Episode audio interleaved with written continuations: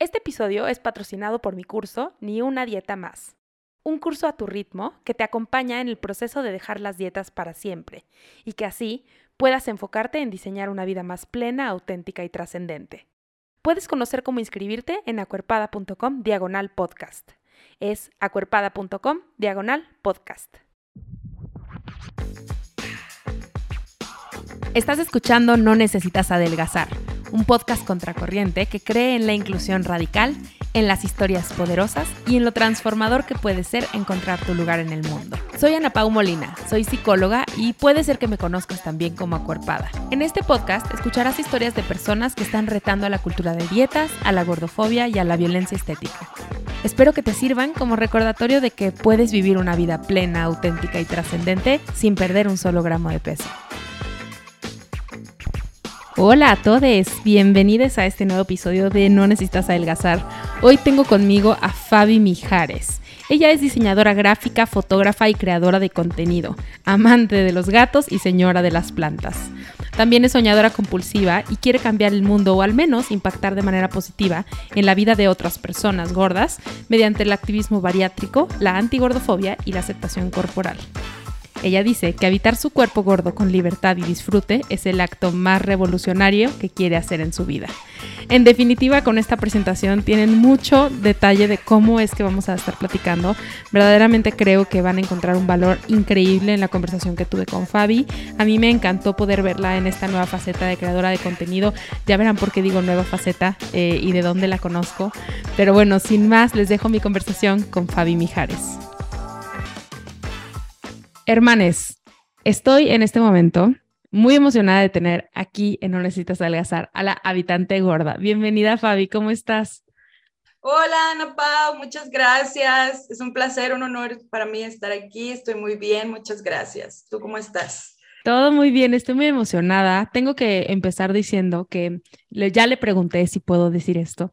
Em, Fabi fue, yo creo que sí fuiste como de mi primera camada eh, de mi primera camada de consultantes en, el consultorio virtual de Acuerpada y se me hace súper chido poder ver como a mis graduadas em, haciendo lo que tú estás haciendo ahora. Me parece muy importante el mensaje que envías en redes y mm, si van a tu perfil, hoy van a encontrar una Fabi que es una habitante gorda, o sea, que está chida con la palabra gorda, que hace activismo gordo, que cuenta su historia en redes, pero yo sé que no siempre fue así. Y me gustaría que nos platicaras un poco de tu historia y de cómo es que llegas a este punto. Puede ser largo y tendido, pero cómo llegas a este punto de ya ser la habitante gorda y ya compartir tu historia de esta forma en redes. Pues mira, eh, yo siempre fui una niña gorda, siempre he sido una persona gorda desde muy pequeña, me di cuenta. Y me di cuenta porque me lo hicieron saber. Yo no era algo que lo, tuviera en la conciencia, pero esto lo empecé a notar cuando estaba en tercer grado de primaria. Eh, me acuerdo mucho que estaba de moda la serie Cero en Conducta. Y siempre, siempre, siempre me apodaron con el nombre del personaje gordo de la serie y siempre que yo entraba a mi salón de clases y me sentaba, hacían una expresión de terremoto, siempre. Y desde ahí yo aprendí que la palabra gorda era un insulto y que era lo peor con lo que se me podía relacionar, desde bien chiquita. En mi casa realmente mi mamá siempre tuvo un mensaje positivo hacia mi hermana y hacia mí, porque las dos siempre hemos habitado un cuerpo gordo, siempre tuvo este mensaje de ustedes acéptense, quiéranse como sean, como son, son muy valiosas, pero a la vez había ese mensaje de, pero no comas tanto. Ah, ¿ya vas a repetir plato? No, la coca no, bájale al pan. No les traigo nada porque todos se comen de una sentada. Entonces, era como un mensaje ambiguo, ¿no? Como que, ok, me acepto, pero no me acepto porque al final, pues, tengo que dejar de comer, ¿no? Y fue como en mi casa me reforzaron mucho, mucho la idea de la comida, mucho. Entonces yo desde muy, muy niña, desde los ocho años, empecé mi primera dieta y yo creo que para los nueve o diez ya tenía yo muchas conductas de riesgo para desarrollar un TCA. Eh, tiraba la comida que me preparaban, hacía muchas cosas muy feas. Eh, y tengo, tengo un recuerdo por ahí guardado en mi cajón eh, de que tu mamá además es profesional de la salud, ¿no? Sí, mi mamá es enfermera y mi papá era médico, entonces siempre tuve esta idea y además de que mi papá era médico, era diabético, sus hermanas eran diabéticas y pues sí tenían medio satanizada la comida y como que siempre reforzando estas ideas de hay que cuidarnos porque no hay que enfermarnos de diabetes y demás. De hecho, yo recuerdo hasta la fecha es un tema lo de la diabetes, es algo que, que siempre lo he asociado como que las personas gordas a huevos se van a enfermar de diabetes. Yo sé que no, es algo que ya he trabajado mucho, pero cuando yo empecé este camino era mi mayor miedo y, yo empecé a trabajar esto porque yo estaba atemorizada de que ya estaba nada de desarrollar, desarrollar diabetes, según yo, ¿verdad? Obvio, nada que ver. Este, y pues siempre tuve una relación muy complicada con mi cuerpo, fui creciendo, estuve en muchas dietas, todas las que te imagines, con todos los procedimientos, pastillas, todo, todo, acupuntura. Y pues entre más crecía, más crecía mi cuerpo. Siempre fue bajar cierta cantidad y luego volver a subir el doble de esa cantidad y otra vez y otra vez. Sí, que hoy sabemos que esa es la estadística, ¿no? O sea que es lo que pasa con las dietas. Yo la verdad nunca vi otro resultado. Hoy entiendo por qué. En ese entonces no entendía. En ese entonces yo era la culpable, yo era la que no podía, yo era la que no tenía fuerza de voluntad. Y pues llegó un punto en el que tuve que ir a consultar. La verdad, yo tuve una vida muy saludable, por así decirlo. Yo, la primera vez que recuerdo que visité un médico en mi vida adulta fue a los 18 años. Este, fuera de eso, no recuerdo jamás haber visitado un médico más que para mis lentes y cuando era niña. Y pues me topé así de frente con la gordofobia médica. En ese entonces yo no sabía que era gordofobia médica, pero eh, tenía un absceso al lado de mi ombligo y yo acudí a emergencias porque como que el absceso tronó y hace cuenta que tenía un moretón enorme al lado de mi ombligo y me dolía muchísimo, no me podía ni enderezar.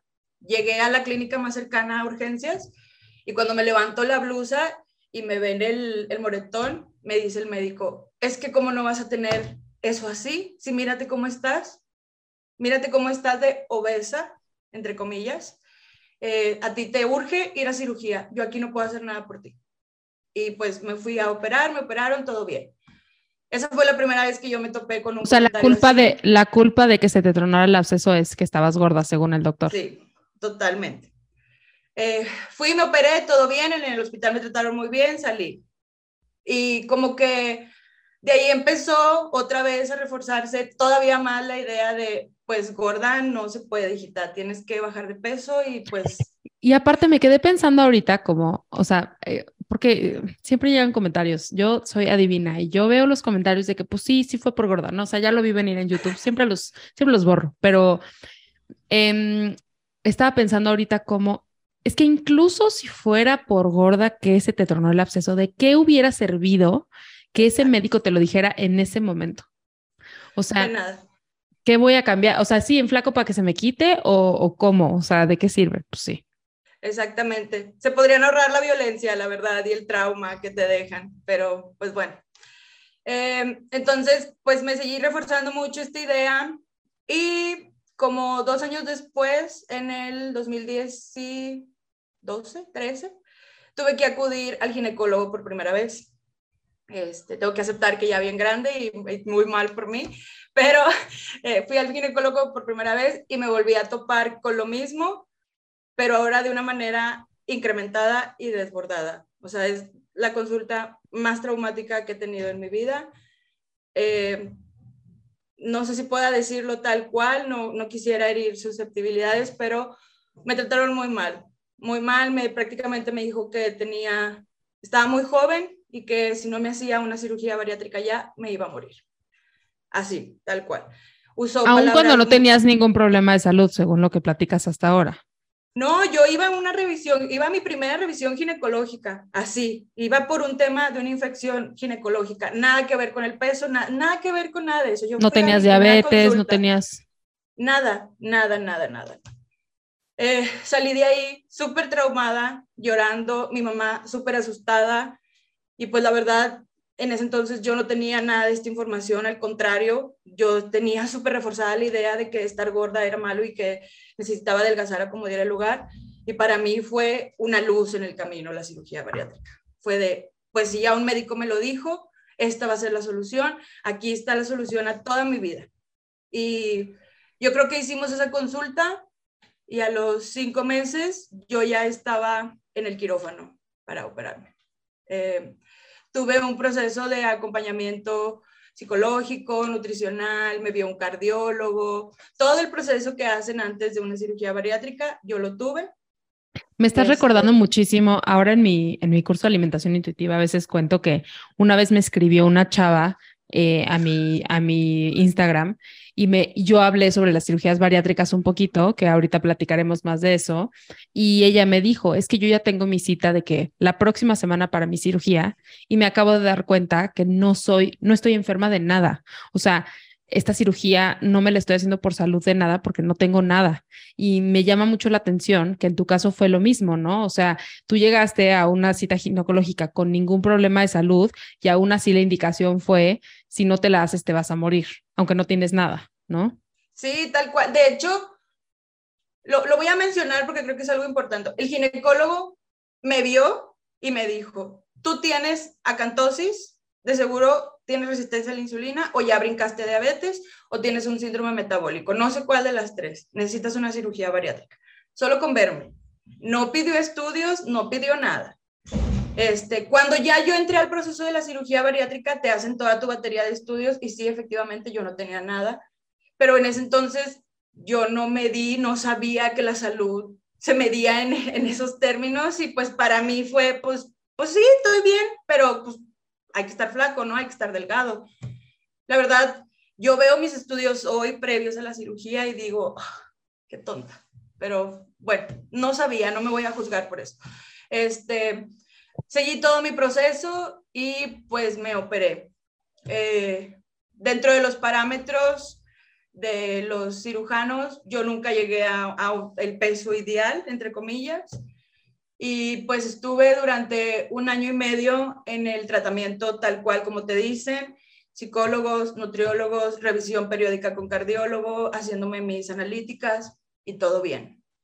Yo realmente solté ese proceso porque fue imposible pagarlo, ya no pude. Eso es algo que nadie te cuenta, ¿no? Que no está más el costo de la cirugía. La verdad, sí.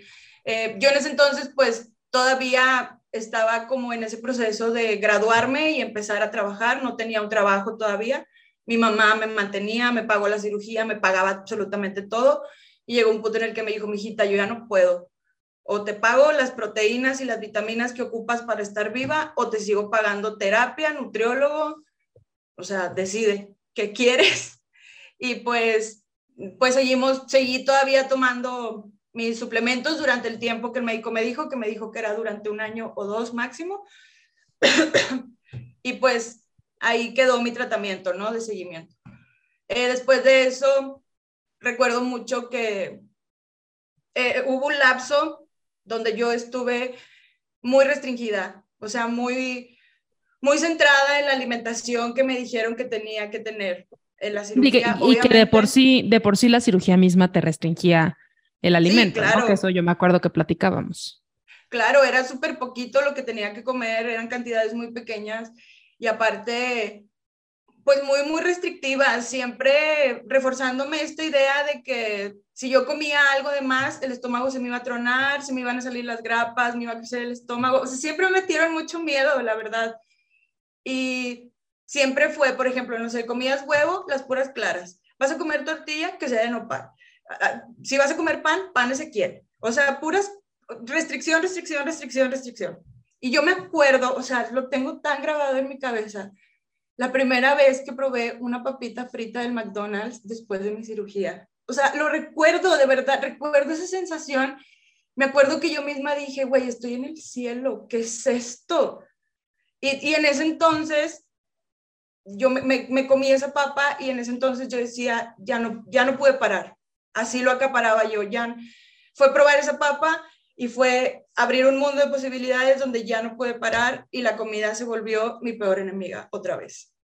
Eh, y En ese entonces yo no lo entendía, yo siempre me culpé y siempre me dije a mí misma para ofenderme, eres una gorda que no puede parar de comer, tienes problemas de adicción a la comida, necesitas controlar. Así me acuerdo que llegaste al consultorio, ¿no? Como soy adicta a la comida.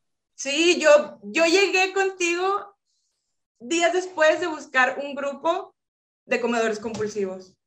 Así, o sea, yo estaba en un nivel de, y esto ya es un problema y yo pensaba que yo tenía una adicción y que ya tenía que hacer algo. Hoy entiendo que claro que no era una adicción, fue por toda la restricción que tuve durante 20 y no sé cuántos años y agregarle la cirugía nada más vino a empeorar las cosas para mí. Eh, viví, digamos, una vida muy normal durante los seis años después de la cirugía, no tuve ningún problema. Eh, fui una persona, digamos, muy saludable, hacía muchísimo ejercicio, muchísimo al grado de obsesión y siempre con el objetivo de bajar de peso, porque empecé a ganar peso, obviamente.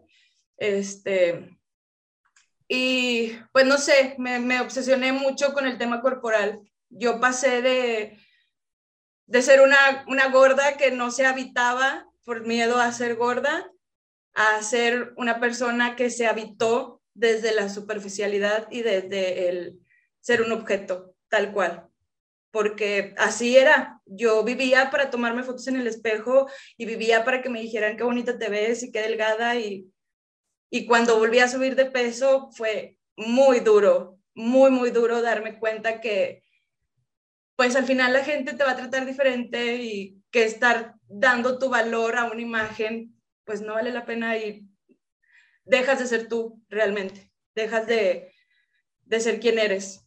Tengo una pregunta aquí. Justo eh, yo siempre digo que mis consultantes más difíciles, más difíciles en el sentido de el trabajo conjunto es más complicado, son las personas que se hicieron cirugías bariátricas o cirugías estéticas como abdominoplastías y cosas así, o liposucciones. Y yo siempre explico que es porque hay o sea, hay dos cosas. Primero, pues toda esta vivencia de la delgadez y de cómo te tratan diferente, pero también todo este rollo de, y ya hice todo esto, y ya pagué todo este dinero, y ya dañé mi cuerpo de esta forma, y ahora, ¿cómo voy a aceptar que subí de peso? Y quiero saber cómo viviste tú eso. Ha sido horrible, la verdad es un tema con el que aún lucho, sobre todo la culpa. Yo me he dado cuenta que cargo con una culpa enorme, sobre todo con mi mamá, porque pues al final ella fue quien pagó la cirugía, ella fue la que todo y hasta hace dos años yo veía como, este es el peor fracaso que le puedo dar a mi mamá. O sea, se esforzó muchísimo para conseguir una cantidad enorme de dinero y tú volviste a quedar igual, o sea, no sirvió de nada. Es algo con lo que he tenido que lidiar y ha sido muy difícil. Y aparte, pues todos los comentarios a mí me, duele mucho ver mis recuerdos de Facebook, de Instagram y ver esas fotos y ver los comentarios de la gente de qué hermosa te estás poniendo, estás súper delgada, ¿qué estás haciendo, Fabi? Qué bonita. Y hoy que lo veo, digo, ¿cómo es posible que la gente centre tanto tiempo y, y tanta importancia a algo tan estúpido como la apariencia y no se den cuenta el daño que le hacen a esa persona? porque de verdad para mí ha sido muy duro. Incluso tengo un post en mi Instagram. Yo perdí amigos por el miedo a que me volvieran a ver gorda. Así lo digo y, se me quiebra la voz porque es algo muy duro. Y es duro darte cuenta que, pues sí, efectivamente el ser delgado es un privilegio. Es un privilegio y es algo a lo que la sociedad y el mundo le da muchísimo valor y es duro, es duro darte cuenta. La verdad, esa es una de las razones principales porque, por las que yo decidí hacer activismo, porque creo que ya es importante que dejemos de centrar tanto valor en, la apariencia física. Somos mucho más que, que lo que se ve a simple vista. Hay, tenemos una cabeza que piensa, que tiene ideas magníficas como para centrarte nada más en la, la carcasa que estás viendo. No sé, es, es muy duro. Sí. Y quiero saber como qué cosas, qué cosas sabes hoy de la cirugía bariátrica que no sabías en ese momento? O sea, porque yo te veo ahora dar mucha información sobre las cirugías, como este tema de los costos, ¿no? O sea, ¿qué cosas sabes hoy que te sorprendieron em, sobre las cirugías? Todo, Ana Pau. es que es bien sorprendente. O sea, no, tenías información cuando te la hiciste. Eso es muy común. Me dijeron, lo peor que te puede pasar es volver a engordar. Lo único que tienes que hacer es tomar suplementos uno o dos años si tus analíticas estás bien, están bien. Suplementos como Centrum o vitaminas que tengan eh, la carga necesaria. Es todo. Y cuidar tu dieta. Fin. Fin. Eso fue todo lo que me dijeron. Y hacer ejercicio y sí te creo, o sea, porque luego la gente dice, ay, ¿cómo no te van a decir, no? y yo me acuerdo cuando yo tomé anfetaminas, a mí no me dijeron que eran anfetaminas. O sea, me, dije, me dijo, te va a dar una ayudadita para perder peso. Eso fue lo que me dijo la doctora. No me dijo, son anfetaminas y te van a despedir de tu trabajo si te hacen un antidoping. o sea, esa parte ya no, me la, ya no me la dijo, ¿no? Entonces, sí te creo que no te den toda la información. Yo digo que las cirugías bariátricas son las lobotomías de, nuestro, de nuestros tiempos, ¿no? Que es como amputar un órgano solo para caber en los estándares de algo. ¿Qué cosas, ¿Qué cosas son estas cosas que te hubiera gustado que te dijeran? O sea, que tendrían que venir en el, en, como, en el, como en el documento de consentimiento para la cirugía? Yo creo que la principal y la más importante es que la cirugía es una condena. Sé que se oye muy drástico, pero de verdad lo es. La cirugía no va a respetar que tú tengas una crisis económica y no tengas dinero para comprar tus proteínas o para comprar tus vitaminas. Si no las tienes y no absorbes, te va a ir mal, tu, tu salud se va a impactar de manera muy negativa no va a respetar que tengas depresión y no puedas trabajar y no puedas estar generando dinero. No lo respeta. No va a respetar que tengas un antojo de pastel, de dulce, de lo que sea y no lo puedas comer y te haga daño. No, es una condena. O sea, yo sé que soy muy drástico y que habrá mucha gente que diga, ay, no, a mí me cambió la vida. Porque claro que hay gente que así lo ve y para ellos les cambió la vida y es válido. Pero sí, sí, yo sé que si esas personas se ponen un poquito a cuestionarse, se van a dar cuenta de eso, porque es real. Hay cosas que no puedes prescindir después de una cirugía bariátrica, cosas tan sencillas. Incluso tomar agua. Yo no sabía que no puedes tomar tanta agua porque te puedes deshidratar, porque como ya no absorbes muy bien las sales, puede ser peligroso. Tienes que estar hidratando con cosas que tengan sales, como el electrolit, como eh, otras cosas. Jamás me dijeron eso. Claro, porque al final lo que hace una cirugía bariátrica es hacer que tu cuerpo no funcione bien para adelgazar, ¿no? O sea, porque si tu cuerpo funcionara bien, no, no adelgazas. Sí, totalmente. O sea, hay, cosas tan básicas. Yo tampoco no tenía idea que una persona con una cirugía bariátrica no se puede hacer una curva de la glucosa. Y hace un año me mandaron a hacer una y me la hice. Y en el momento en que me la hice, me acuerdo que me dio diarrea. Y yo jamás Jamás conecté que había sido por lo que me había tomado para el estudio de la curva la glucosa. Me acabo de enterar hace dos meses. o sea, son tantas cosas, tantas cosas. Entonces, para mí lo principal es eso.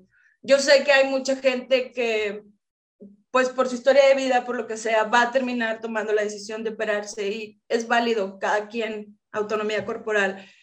Pero sí, sé muy consciente, muy consciente, tu vida jamás va a volver a ser la misma, jamás vas a volver a absorber los alimentos de la misma manera. No importa si tienes una manga gástrica, porque ya escucho, la manga gástrica no afecta y sí. A ver, me gustaría, me gustaría que contaras como la, los diferentes tipos de cirugías bariátricas. ¿Los conoces todos? me imagino que te has ido informando un poco últimamente. Sí. Me da como mucho miedo hablar de esto porque yo no soy profesional y es como un trauma porque siempre me dicen, ¿tú por qué estás hablando de esto si no eres médico? Pues sí, pero tuviste que aprenderlo. Exacto, soy paciente y me he estado informando de la mano de gente muy profesional. Eh, yo conozco cuatro cirugías hasta ahora, que es la manga gástrica, el bypass, el balón gástrico y el mini bypass. Es el mini eh, bypass, yo no lo conozco, los demás sí. Yo la verdad no sé cómo funciona muy bien el, el mini bypass, pero existe y sé que lo hacen. Este, la manga gástrica es una intervención donde te cortan el 80, el 85% de tu estómago. El mini el bypass es una operación donde intervienen el duodeno y el intestino. O sea, el estómago no lo tocan, pero intervienen el intestino y el, el duodeno para crear como una mala absorción. No, no lo sé explicar bien, disculpe. ¿El bypass, dijiste? Sí, el bypass. Sí, lo, lo, o sea, básicamente lo que quieren hacer es que tu intestino no absorba todo lo que puede absorber. Exactamente. Para que no. Exactamente. Ajá. Y pues el balón gástrico, pues literal es, te comes una, te meten una pelota en el estómago que hace que te llenes más rápido. Eh, esas son las tres que yo he estado conociendo. A mí me hicieron una manga gástrica, y la verdad es de la que tengo un poco más información porque pues es lo que a mí me, me compete, ¿verdad? Eh, yo me acuerdo que cuando me la hice, te digo, me metieron mucho miedo que si yo empezaba a comer más o así, el estómago se iba a agrandar porque es un músculo y vuelve a crecer. Hace dos meses me enteré que eso es una mentira. El estómago jamás vuelve a crecer. El estómago siempre se queda como un tubito y puede haber eh, repercusiones de la cirugía o sea, per se, por ejemplo, una torsión gástrica o al, que tengas algún problema con alguna de las grapas o cosas así. Eh, los otros problemas se derivan de realmente un mal acompañamiento y de no saber cómo llevar una cirugía bariátrica. Y muchas veces, aunque sepas cómo llevarla, de no tener los recursos para solventar todo lo que implica una cirugía bariátrica. Eh, tú, cuando tú cortas tu estómago, porque mucha gente siempre me alega eso, que una, una, manga gástrica no crea mala absorción porque no se meten con el intestino y la absorción es en el intestino. Cuando tú cortas un, un órgano principal de la digestión, todo se va a alterar, todo. No quiere decir que ya te cortaron el estómago y el día siguiente ya no absorbas, no. Progresivamente tu digestión va a cambiar, tu microbiota va a cambiar y todo eso va a afectar la permeabilidad de tu intestino y eso va a hacer que no absorbas. Realmente lo que hace que no absorbas es la permeabilidad que tienes en el intestino, o es lo que entiendo a lo que me han explicado. Este, y esta permeabilidad pues trae muchos problemas digestivos, diarreas, vómitos, intestino irritable, eh, problemas para digerir, eh, reflujo y demás. Entonces, ya todos estos problemas en conjunto hasta te pueden derivar a otra cirugía bariátrica como el bypass. Una vez que si, tu estómago o tu, como lo que le pasó a Mariana, que su esófago perdió eh, pues su funcionalidad, pues no hay otra manera, te tienen que salvar la vida con un, con un bypass o con alguna otra cirugía bariátrica. Y creo que hay una, una falta de entendimiento como de, el otro día estaba en el coche platicando con mi esposo y no sé qué estábamos hablando de las cirugías bariátricas y, y él me dijo como, es que si se hacen, me dijo algo como, es que las cirugías bariátricas se, no se deberían de hacer para adelgazar, sino para, o sea, como si hay algún problema, ¿no? Él me dijo.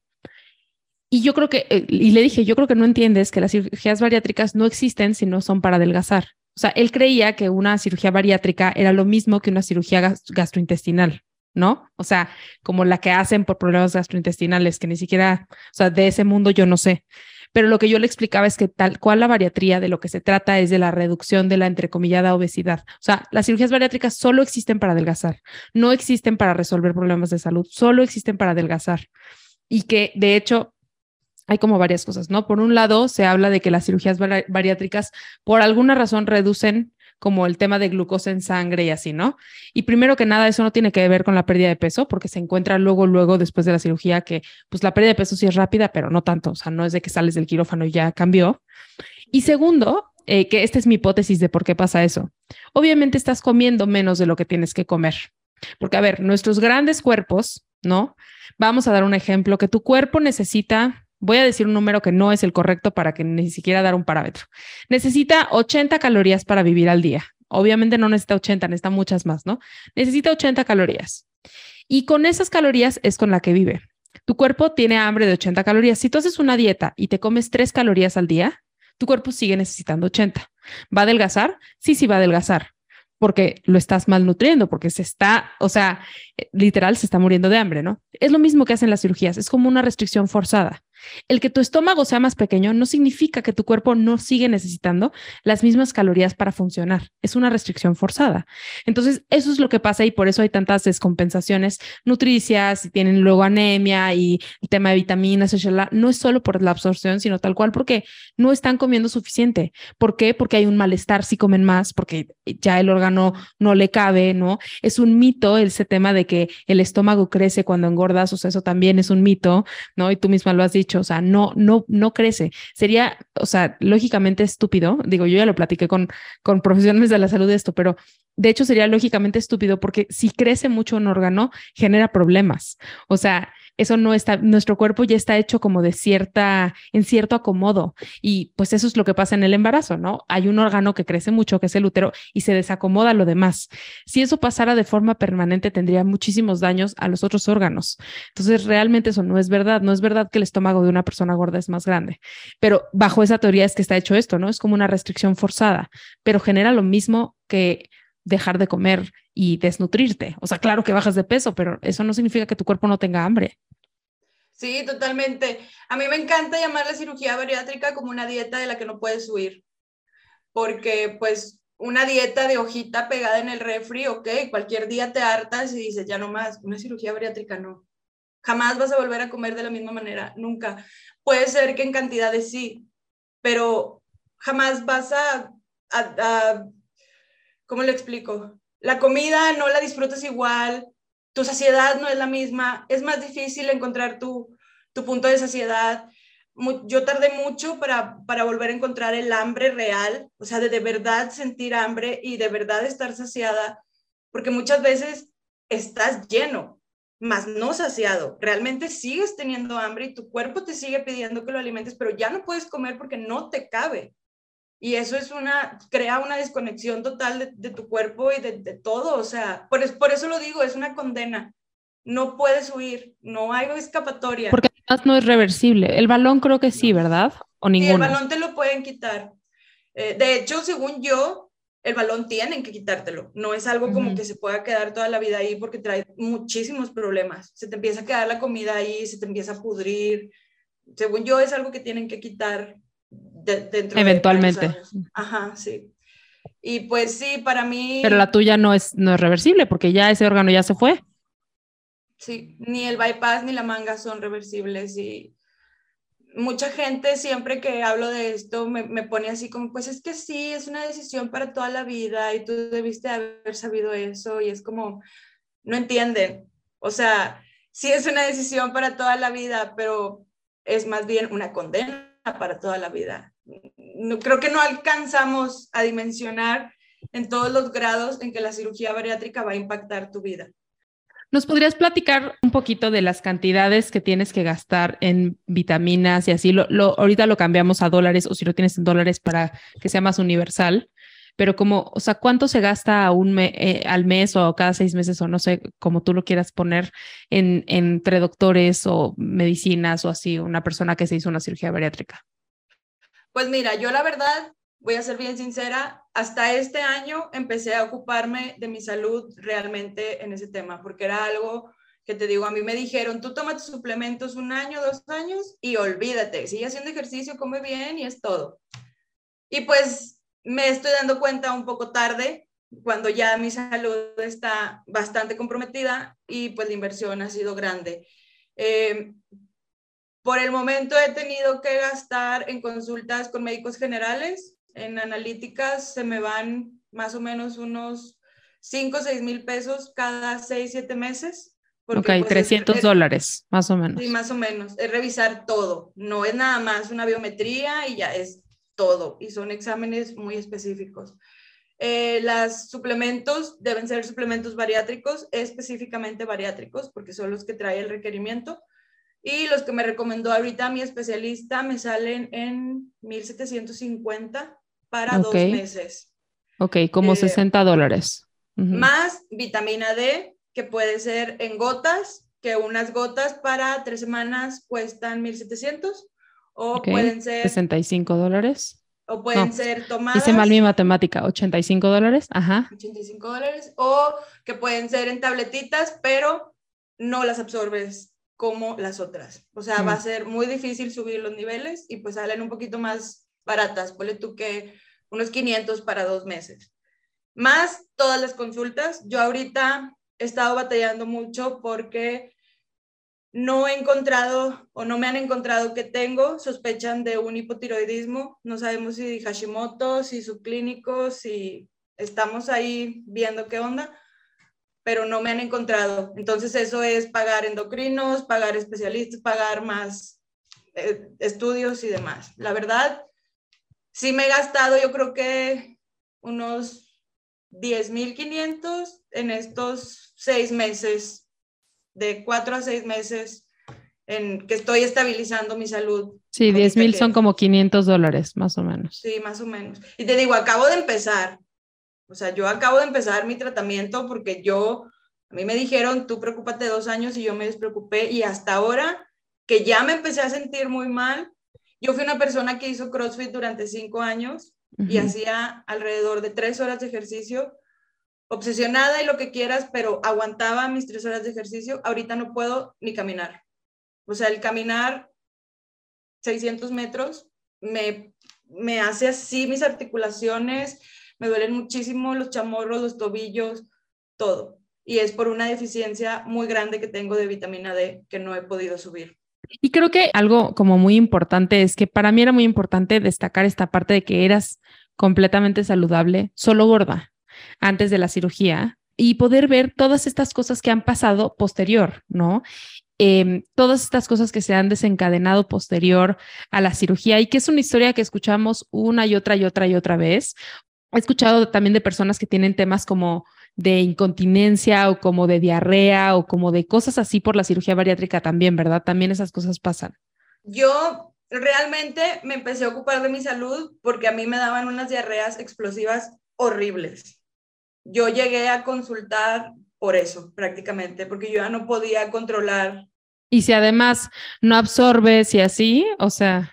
Sí, no, es, es un problema muy complejo, la verdad porque la gente cree que, ay, pues una diarrea X, eh, no sé, come fibra, lo que sea, y ya se te quita, tómate una pastilla, y pues no, realmente una persona con cirugía bariátrica, una diarrea, una semana de diarreas te puede mandar al hospital de desnutrición, de anemias, de muchas cosas. Son muchos, es, es muy complejo cómo funciona el cuerpo después de una cirugía bariátrica.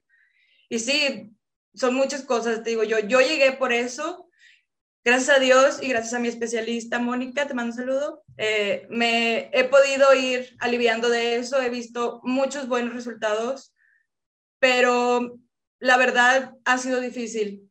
Veo ese impacto positivo en, en, en mi intestino y en irme sintiendo mejor, pero mentalmente es difícil porque he tenido que prescindir de alimentos que me gustan, he tenido que bajar consumo de alimentos que, que yo solía consumir mucho, como los lácteos, y es difícil entender que esta restricción viene porque realmente mi intestino me lo está pidiendo. Y, no es de que ya no comas, no, son, son cosas que sigo consumiendo. Sigo consumiendo pan, sigo consumiendo queso, pero es, es escuchar a tu cuerpo a un nivel, siento yo, más avanzado todavía.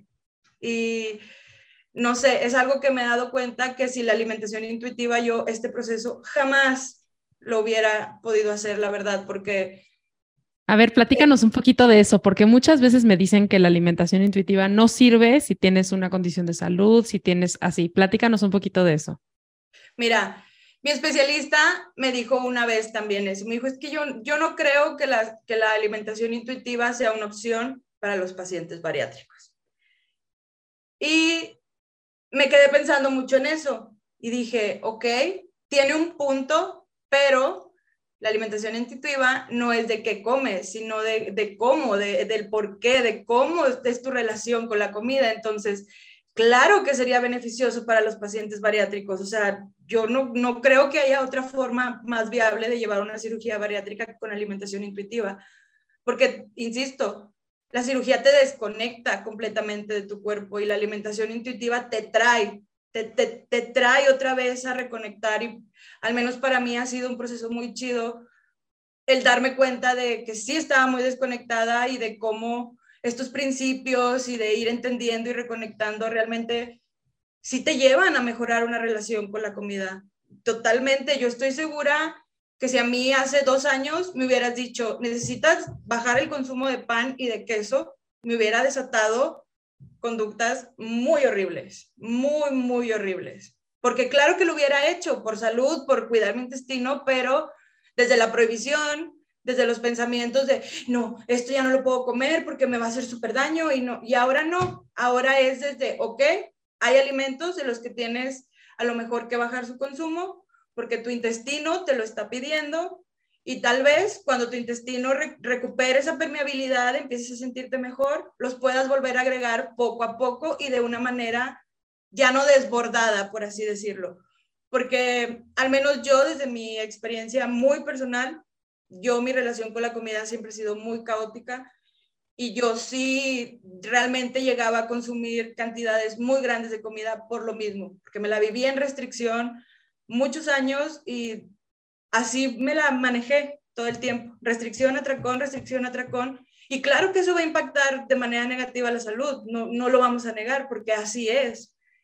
Y el hecho de, de conectar y darte cuenta que realmente puedes conectar con tu cuerpo y puedes volver a confiar en él es mágico. O sea, yo tengo una experiencia con los brownies que, wow, o sea, para mí los brownies era, yo no podía ver un brownie porque me acabó la bandeja. Igual con las galletas de Costco, igual con, con muchos, con muchos alimentos que, que yo no podía tener en mi casa, no podía. Y me acuerdo mucho que yo lo trabajé contigo y me dijiste, date la oportunidad de todos esos alimentos, comprarlos y tenerlos. En la medida de tus posibilidades, ve comprando poco a poco y si te los acabas, pues te los acabaste, pero date la oportunidad. Y eso fue para mí, haz de cuenta que abrí un mundo de posibilidades. Y he ido, a mí me ha funcionado mucho ir sanando la relación como que por alimento. Por ejemplo, ya sané mi relación con los brownies, me di la oportunidad de comer tantos brownies que me asquearon. O sea, fue de, ya no quiero brownies nunca más. Duré como un año sin comer brownies. Hace una semana hice brownies ya teniendo la indicación de bajar mi consumo de gluten y, con miedo, la verdad, los hice con miedo, como que Fabiola, tranquila, porque si, si te malpasas de brownies te puede ir mal en el baño. Y fue tan bonito, lo, los hice, disfruté hacer la masa y olerlos. Me comí uno, uno me bastó y dije, mmm, qué delicia, ya no quiero más. Así, es, no sé, para mí la alimentación intuitiva es imprescindible cuando tienes una cirugía bariátrica. Sí, porque además lo que siempre explico y que eh, obviamente el objetivo no es odiar todos los alimentos y llevarte a asquear, ¿no? Eh, eh, esto es un poco lo que le pasó a Fabi en concreto, em, que fue que los consumió, pero sonreí cuando hablaste de los brownies porque me acordé muy bien, ¿no? Como de este rollo de la bandeja de brownies y todo, como que vienen estos recuerdos, pero creo que algo muy importante es que si seguimos haciendo dietas y restricciones, van a seguir habiendo atracones. Y para casi todas las condiciones de salud, por ejemplo, la diabetes, los pacientes bariátricos, la resistencia a la insulina, los atracones son lo peor. Si queremos evitar los atracones, tenemos que permitirnos llegar a este lugar de más paz. Y quería preguntarte si todavía sientes que eres adicta a la comida, adicta a los brownies. No, para nada. No, de hecho, eh, te digo que yo paso mucho tiempo en TikTok y me salen muchos videos de fitness y cosas de la adicción a la comida. Y yo siempre voy y comento, la adicción a la comida no existe. A ver, no, aquí no están desinformando, eso no existe, viene de la restricción. No, para nada, ya no pienso así, jamás. Es, es, volver, reconciliarte con esa idea, pero es, es difícil y se puede y es muy bonito llegar ahí, la verdad. Claro. Y eh, hace ratito estabas hablando de que tú no eres profesional de la salud y shalala, ¿no? Y creo que, a ver, si bien está bien chido escuchar de profesionales de la salud, en mi experiencia solo tengo eh, historias de pacientes bariátricas, porque un profesional de la salud que hace cirugías bariátricas nunca va a salir a hablar mal de las cirugías bariátricas, porque ese es su trabajo y es un negocio y es lo que he aprendido, tal, tal vez, ¿no? Si queremos vernos como muy ingenuas al respecto, como pues es lo que saben.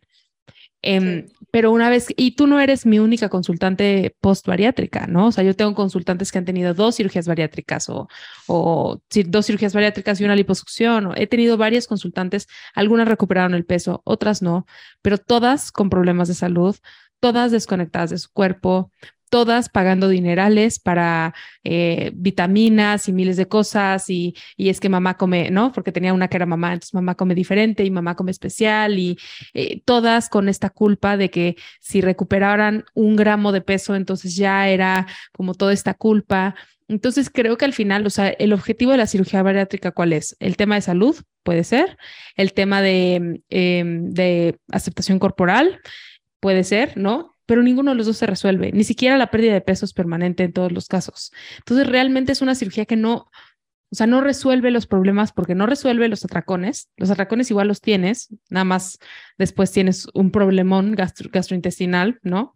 O sea, no resuelve ninguno de los problemas realmente porque no está atacando ninguno de los problemas realmente. O sea, cortarte el estómago, ¿cómo va a sanar tu relación con la comida? Cortarte el estómago, ¿cómo va a hacerte más saludable si estás cortando un órgano, ¿no? Todas estas cosas que empezamos a notar que pues realmente es una cirugía que no pues que solo daña. O sea, por eso yo siempre digo que la cirugía bariátrica no es una buena opción para nadie, porque solo daña nuestra salud. Incluso si esta, si esta persona que estamos pensando pesa 800 kilos, no me importa. O sea, la cirugía bariátrica solo va a acabar dañando.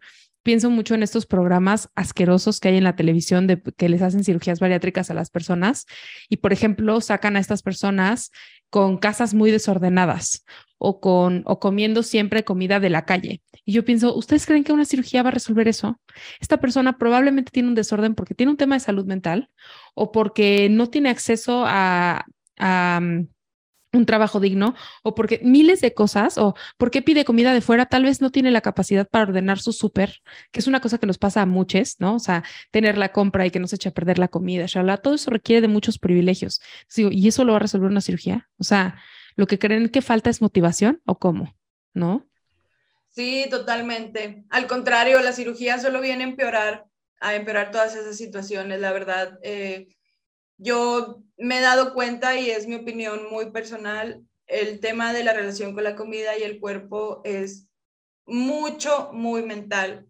Y que te corten un órgano jamás va a venir a solucionar lo que tú piensas y lo que sientes alrededor de la comida y tu cuerpo.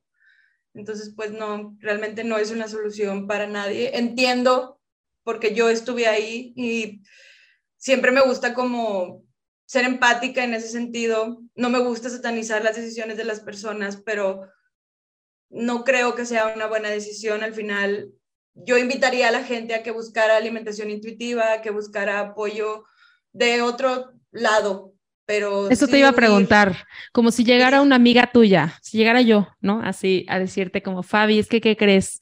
Escuché tu entrevista en Acuerpada y me encantaría hacerme este, una cirugía bariátrica. Ya sé que dijiste que está horrible y que daña la salud y así, pero igual me la quiero hacer. Como que, ¿qué le dirías? Pues le diría, respeto mucho tu decisión.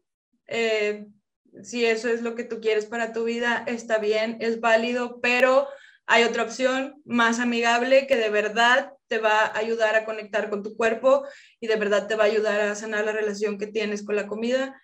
Y creo que si realmente te vas a dar la oportunidad de hacerte una cirugía bariátrica que va a mover toda tu vida, date un año o dos de probar esto y si dices, no, esto no es para mí, va, date con la cirugía.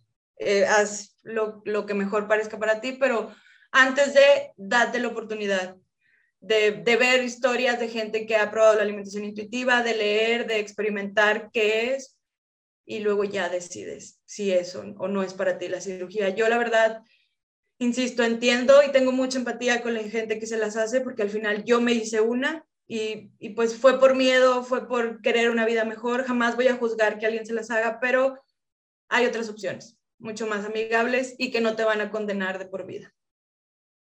Sí, creo que esto que dices de, de date un año o dos, yo siempre les digo eso en mi curso de alimentación intuitiva, seguro te acuerdas. Les digo, aviéntate, sí, aviéntate a esto un año. O sea, yo les digo, por ejemplo, ahorita estoy en la última generación, estamos grabando esto a finales de 2022 y les digo, date 2023 para hacer este proceso y mm, si no te gusta, va a seguir habiendo dietas, las cirugías bariátricas ahí van a seguir, o sea, esto no se va a acabar en un año, ¿no? Como si te diste un año para la keto, te puedes dar un año para esto, ¿no? O sea, como, em, y como dices, dentro de todo lo grande que va a ser hacerte una cirugía para siempre, un año no es nada, ¿no? O sea, como que te des un año para verdaderamente aventarte a hacer algo diferente. Si ya vas a gastar un dineral en las cirugías bariátricas, pues gástate un dineral en consultas o en así de alimentación intuitiva y prueba, Em, porque es una apuesta mucho más amable, que mínimo no interviene con tus órganos y que no interviene en una cirugía que además, o sea, no hablamos de esto, pero todas las cirugías son un riesgo en sí mismas. O sea, puedes perder la vida en la cirugía misma, ¿no? Sí, totalmente. la anestesia, cualquier cosa, nunca sabes. Y yo sé que es algo muy duro de escuchar. Y yo también, cuando me hice mi cirugía bariátrica, yo decía es que es por salud, pero realmente nunca es por salud. Siempre es por delgadez. Y creo que ese es, es el primer paso para aceptar que no, esa no va a ser la solución. Es, es duro escucharlo, pero yo así lo creo y sé porque no me canso de hablar con pacientes bariátricos y aunque estén o no en este momento en el que yo estoy, siempre el discurso es, es por salud, pero siempre es porque gordo no puede ser saludable. Entonces, pues, no es por salud, es por delgadez, creo yo. Claro, porque además, de nuevo, o sea, aún si tuvieras diabetes, la diabetes no se atiende así. O sea, la diabetes no se atiende eh, en inanición, pues, o sea, matando de hambre a tu cuerpo. Eh, o sea, puede ser que baje tus niveles de glucosa, pero eso no va a resolver el problema metabólico que es la diabetes o que es la resistencia a la insulina o lo que sea. Y mm, me gusta mucho esto que hablas porque justo ayer hice preguntas en mis, en mis historias y me vuelven a preguntar, ¿está bien o mal? ¿Está bien o mal? Y es que yo nunca digo si algo está bien o mal, solo creo que hay que tener toda la información porque son decisiones que que cambian tu vida y que pues, hay gente que, por ejemplo, o sea, parece muy inofensiva, pero hay gente que con la keto se quedó con deficiencias o con los triglicéridos altísimos o con cosas por hacer estas intervenciones que, que pues sí dañan la salud porque, como dices, no son sobre salud, son sobre delgadez. Todas esas intervenciones son sobre delgadez y todos lo sabemos, pero nos gusta taparlo con que es por salud y, o sea, todas las cosas que yo hice también decía que eran por salud, pero realmente yo también fui siempre saludable y era por delgadez y las cosas que tengo ahora sé que muchas fueron detonadas por eso, ¿no? Por eso mismo de que, me hice y esto no quiere decir que las cirugías bariátricas generan hipotiroidismo, que es lo que platicamos hace rato, no, pero a lo mejor igual lo ibas a tener y te hicieras la cirugía o no y la cirugía no previno que te que te diera, ¿no? Entonces como que las cosas se atienden como, o sea, atendiendo ese asunto, no bajando de peso, creo que es muy importante. Em, y ahora esta, esta página de Habitante Gorda es muy nueva. Em, quiero que nos platiques un poco de, de, tu página en Instagram, y, porque estás haciendo un trabajo bien lindo. Fabi además es diseñadora, sí eres diseñadora gráfica, ¿no? Según me acuerdo. Este, y lo veo, o sea, digo, ah, esta, esta chica Fabi sabe hacer las cosas muy bien. Platícanos un poco de, de esta página. Bueno, realmente yo creé esa cuenta porque estaba aprendiendo muchas cosas y necesitaba un lugar donde dejarlas, que no fuera solo mi cabeza. Y dije, ah, me gusta Internet porque se comparte con más gente, me, no sé, siempre, yo desde que existen las redes sociales he estado en redes sociales y me gustó. Y empecé a compartir como mi proceso, lo que iba aprendiendo, meramente como un diario personal. Eh, a mitad de este año tuve la oportunidad de estar en un curso con Magda Donde conocí a muchas activistas eh, de aquí de México, mujeres increíbles, y ese curso me cambió la vida. Y dije, es que yo quiero ser activista. O sea, tengo que brincar ese paso de solo compartir lo que aprendo a, denunciar, a, estar activa realmente, a ir más allá. No, no me puedo quedar con esto, o sea, ya descubrí que, que, esto no es mi culpa, que esto es un sistema, que además, pues, que lo sepa todo el mundo. Yo lo quiero comunicar. Y como que brinqué, como que me, me subí a un escalón y al principio me daba mucho miedo como que declararme activista o no, o, como que yo decía, ay, no me quede esa etiqueta porque yo ni soy profesional de la salud y, y, ni soy trabajadora social y ni sé nada de estas cosas, yo soy una simple diseñadora que crea contenido y ya, yo, yo me voy a andar metiendo. Y pues después entendí que realmente sí era activista porque yo a todos lados o, o donde tengo oportunidad de abrir conversación la abro y mi novio trabaja en restaurantes y siempre le digo, sillas inclusivas, dile a tus jefes sillas inclusivas. Necesitamos sillas inclusivas en ese restaurante. Y he visto cómo mi, cómo mi mamá ha cambiado mucho su mentalidad y cómo mi mamá lo lleva a sus amigas y cómo mi hermana también ha cambiado y lo proyecta en su ahijada y lo, me explico. Entonces, para mí eso ha sido muy bonito, como que ir creando estos lazos y después de ese curso me di cuenta de la importancia de tener una comunidad y dije, yo ya, o sea, no me importa el tiempo que me quite, no me importa si a veces subo, si no, pero yo quiero seguir con este activismo y pues por eso creé mi página. Eh, ahorita como que hace unos días me acuerdo que te hice una pregunta de si realmente todos tenemos que ser como algo de la salud o la psicología o trabajadores sociales para hacer activismo. Y me dijiste, es que todos podemos hacer activismo desde lo que hacemos. Y es algo tan sencillo que yo dije, pues sí, claro, necesitamos muchos diseñadores que, que pongan gente gorda en, en, los anuncios, que cambien los discursos de la belleza, que todo eso. Y en estos días he tenido el, eh, pues también la oportunidad de trabajar con un gimnasio. Me les estoy metiendo, me les estoy infiltrando para que dejen medio discursos tóxicos del fitness y demás. Entonces, pues ahí estamos. Realmente esa página se creó con, con el mero sentido de, compartir mi proceso y terminó siendo una página donde quise reflejar mi activismo y lo que pienso y pues enseñarle un poco a la gente de, de cómo es la vida con una cirugía bariátrica y pues que lo piensen dos veces. Sí, me encanta que lo, que lo hagas así, ¿no? O sea, que es esta mezcla entre activismo gordo puro y que, que se me hace padrísimo que te hayas subido a eso y que también tenemos un episodio con Magda Piñero aquí en el podcast eh, y que al mismo tiempo también sea este tema bariátrico, ¿no? Yo te decía que escucho poco a personas gordas hablar sobre sus cirugías bariátricas y creo que tiene que ver con esta misma vergüenza de me hice una cirugía bariátrica y luego volví a engordar. Pero creo que es doblemente valioso para mí que lo cuentes porque también nos habla de que es una cirugía que no es permanente, tampoco la delgadez. Eh, o sea que incluso si creyéramos que, bueno, por la delgadez vale la pena, es que ni siquiera es 100% seguro que te vas a quedar delgada con una cirugía bariátrica, además de todo lo otro que implica, ¿no? Entonces me parece como doblemente valioso porque hay muchísimas mujeres como tú, muchísimas, solamente que no están en redes. Y seguramente sí, lo has visto, ¿no? Sí, la verdad es algo muy doloroso de hablar. Yo le pensé mucho, mucho subirme al tren del activismo de la bariatría, muchísimo. Es algo que todavía me duele y siempre recibo comentarios bien horribles, sobre todo en TikTok, en Instagram no, pero de juicio y de, pues es que si estás gorda es porque tú te dejaste, tú hiciste, tú, tú, tú.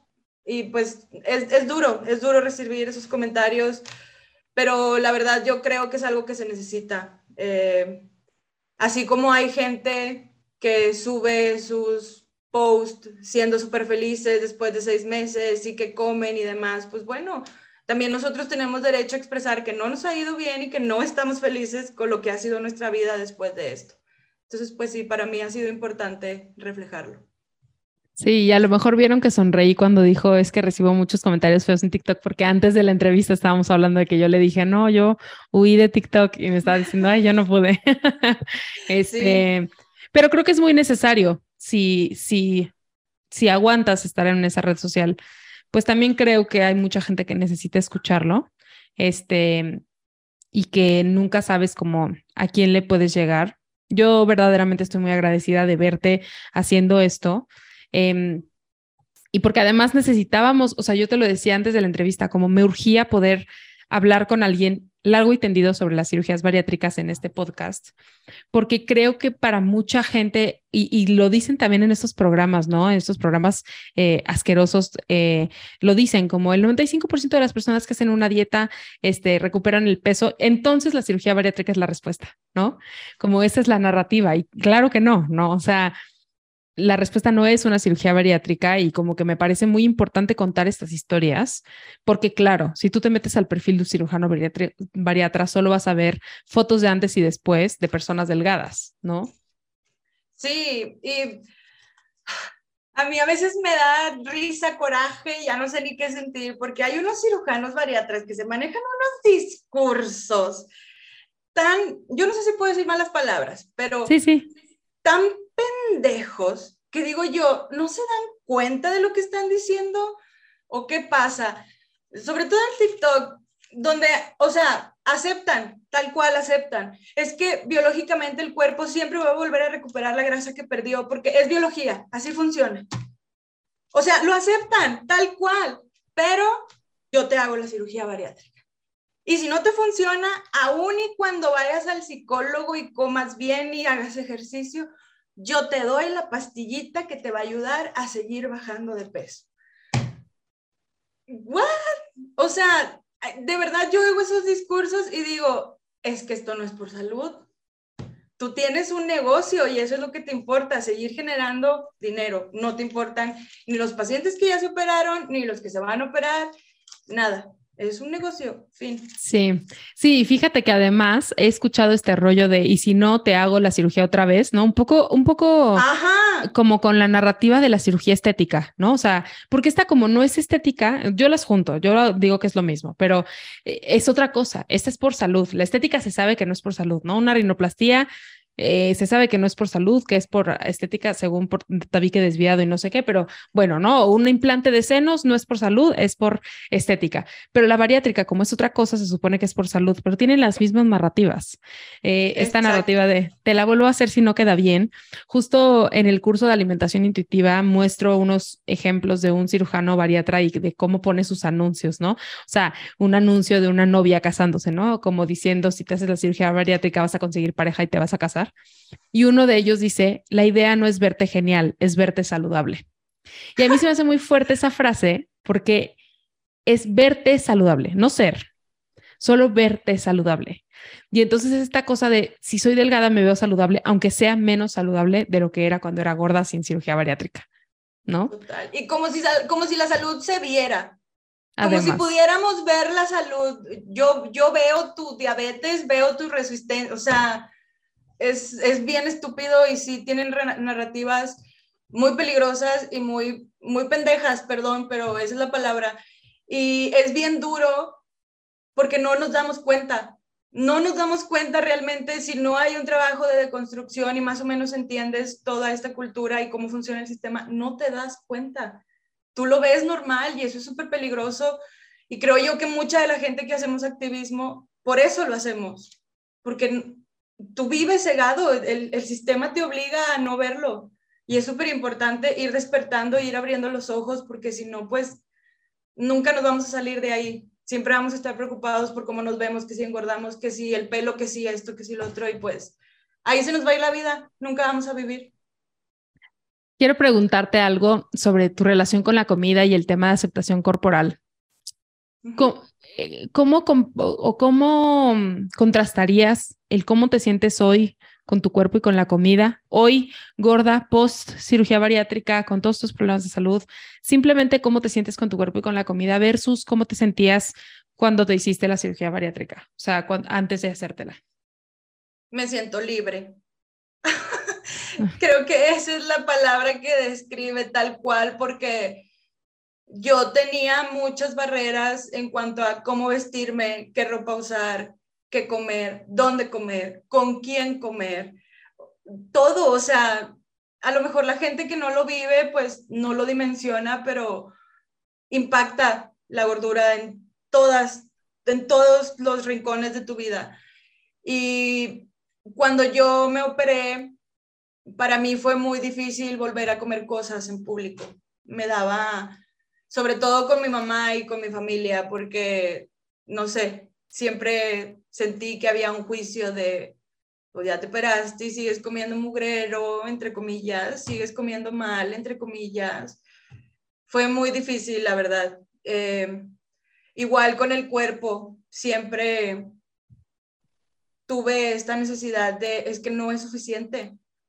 O sea, nunca he sido lo suficientemente delgada, tengo que hacer más ejercicio, tengo que restringirme más, tengo que dejar de comer más.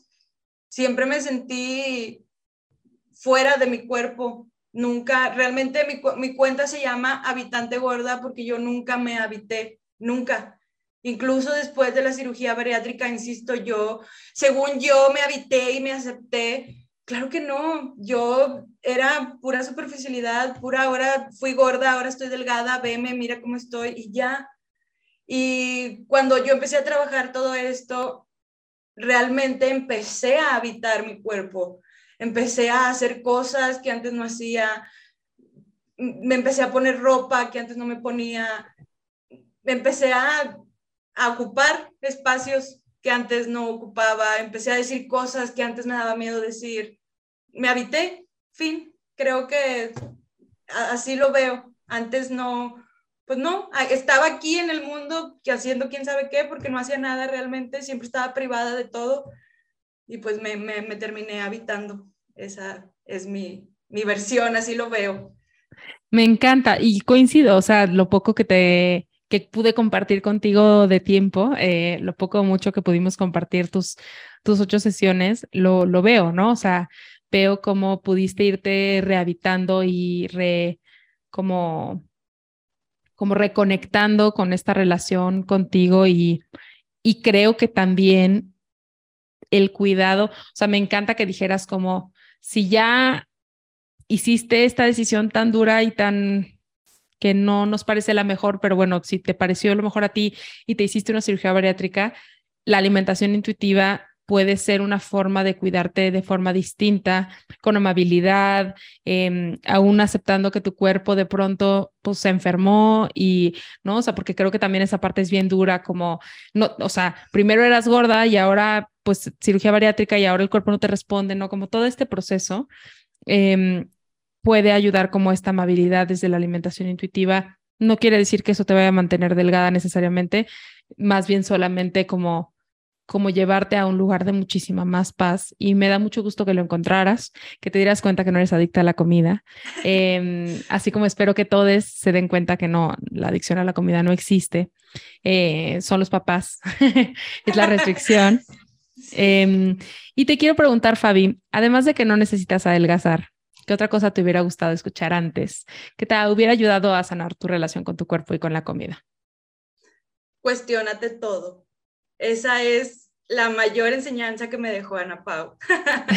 la verdad, yo creo que eso revolucionó mi vida. Creo que vamos por la vida en automático, simplemente haciendo y replicando acciones y discursos que aprendemos de la familia, de la tele, de los medios, de todos lados, y nada más los escupimos, sin sentarnos a reflexionar y a pensar en qué estamos diciendo y si realmente eso va con nosotros, con nuestros valores, con nuestra vida y con lo que le queremos dejar al mundo. Entonces, para mí eso es súper valioso. Cuestiónense todo. Ay, me encanta. Sí, la verdad es que em, si le sirve de algo seguir cuentas como habitante gorda y como acorpada, son formas en las que pueden irse cuestionando estas cosas que creían que sabían. Em, bueno, o sea, no necesitas adelgazar, es un escaparate de activistas gordas que se la viven cuestionándose y este cuestionamiento además que me parece muy amoroso de alguna forma, como porque es un cuestionamiento que nos lleva a nosotras mismas, que nos lleva a vidas más plenas, más auténticas, más felices, pienso mucho en este rollo como de que parece que estamos diciendo que hay una conspiración, ¿no?